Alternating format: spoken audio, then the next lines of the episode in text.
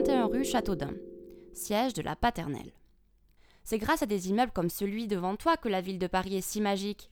Imaginé et construit pendant l'entre-deux-guerres, dix-neuf cent trente-trois, par Raymond Février, cet immeuble est franchement inspiré des buildings américains avec ses piles colossales art déco ou encore son soubassement en pierre massive sombre et polie.